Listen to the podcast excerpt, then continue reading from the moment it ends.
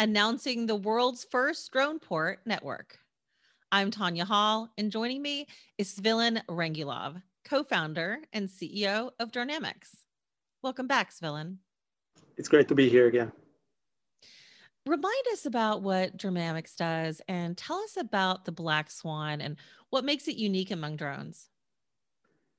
Um, Dronamics was founded by myself and my brother. Uh, my brother is an aerospace engineer and I studied economics.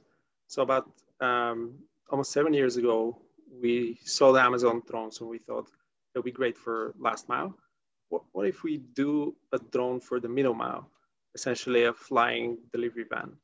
Um, so that's what we focused on, and uh, we're now one of the leading companies in this segment. Uh, essentially, uh, the size of a Cessna two-seater, but carrying cargo without a pilot on board.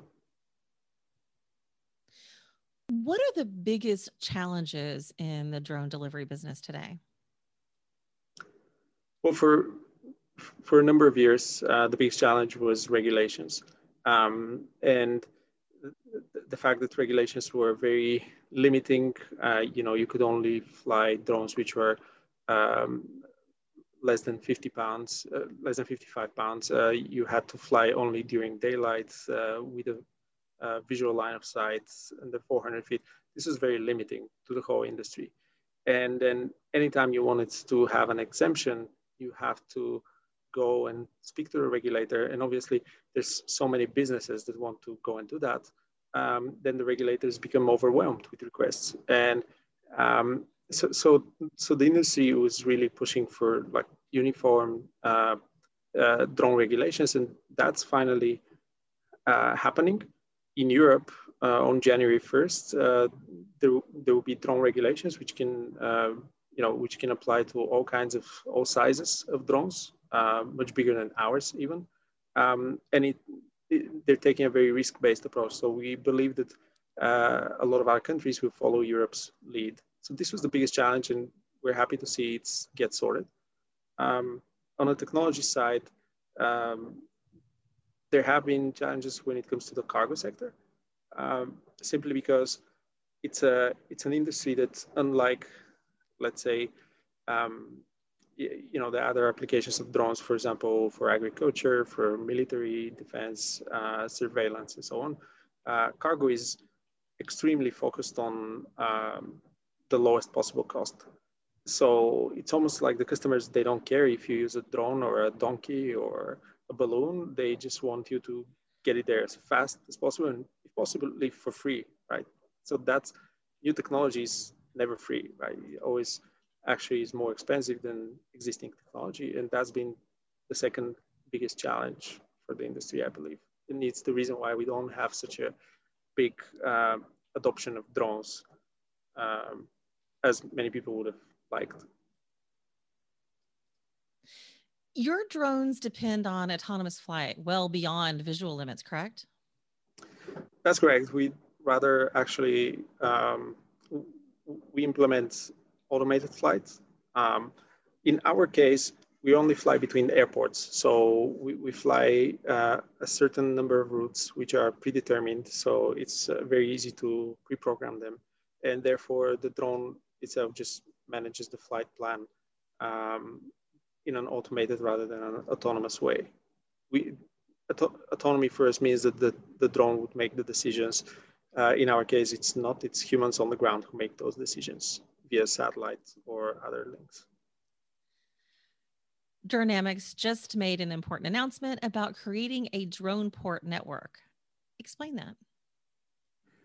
Um, so when we started, we uh, were very focused on building this aircraft uh, for cargo, you need to have an aircraft that is um, cheaper than what already exists, and that's very hard to achieve. It's one of the reasons why we called it the black swan, uh, to remind us how, how difficult it is to achieve it. And then, um, then we realized that, okay, uh, we don't want to sell the drones, we want to be the operator, so drone as a service. But to do that, we need also supporting infrastructure. And um, our drone is a fixed wing drone, so it's not a vertical takeoff. Um, it, needs a runway of, of, about 1300 feet. Uh, and the runway doesn't have to be paved, but it's still a runway. Uh, so you need a certain amount of equipment. And then we realized um, that, okay, what if we standardize that equipment? What if we standardize the ground operations? Sort of like uh, the way a McDonald's kitchen looks the same everywhere around the world. So that's, um, that's really what this announcement is about. We've been working hard to attract uh, the first uh, airport partners uh, where we would base those drone terminals and we will be able to uh, to operate the service between those cities. Um, we are announcing uh, that so far we've we've signed up uh, 35 airports. We're announcing the first five of them, uh, and they are in 11 countries in Europe. And essentially, each of them becomes a gateway to the whole other network. That's the great uh, the great um, advantage of being of operating an unmanned fleet, where when the crew doesn't have to travel uh, with the device, it, it, it's like moving chess pieces on a board. So especially in the times of COVID um, and, and dealing with you know interrupted supply chains, border closures, and so on.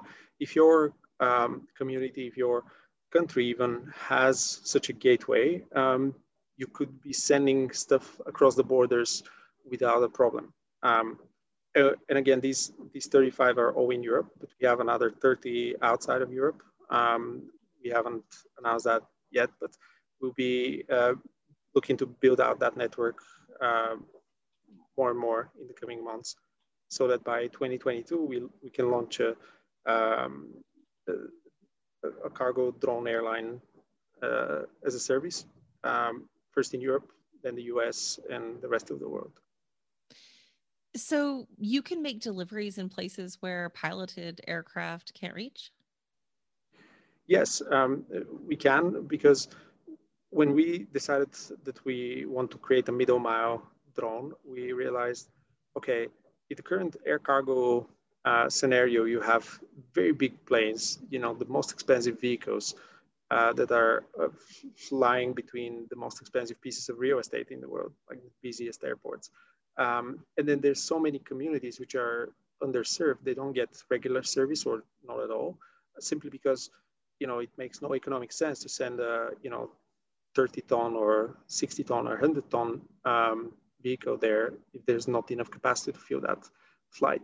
So um, we, we decided that we need to go for a smaller form factor, and that's what led us to, um, to choose uh, these 800 pounds of capacity and uh, 1500 miles of range. So we can, um, you know, if, if you have, let's say one day, your daily capacity fluctuates, right? The, the customers, uh, communities, they produce or, um, or import a varied number across the week or across a month.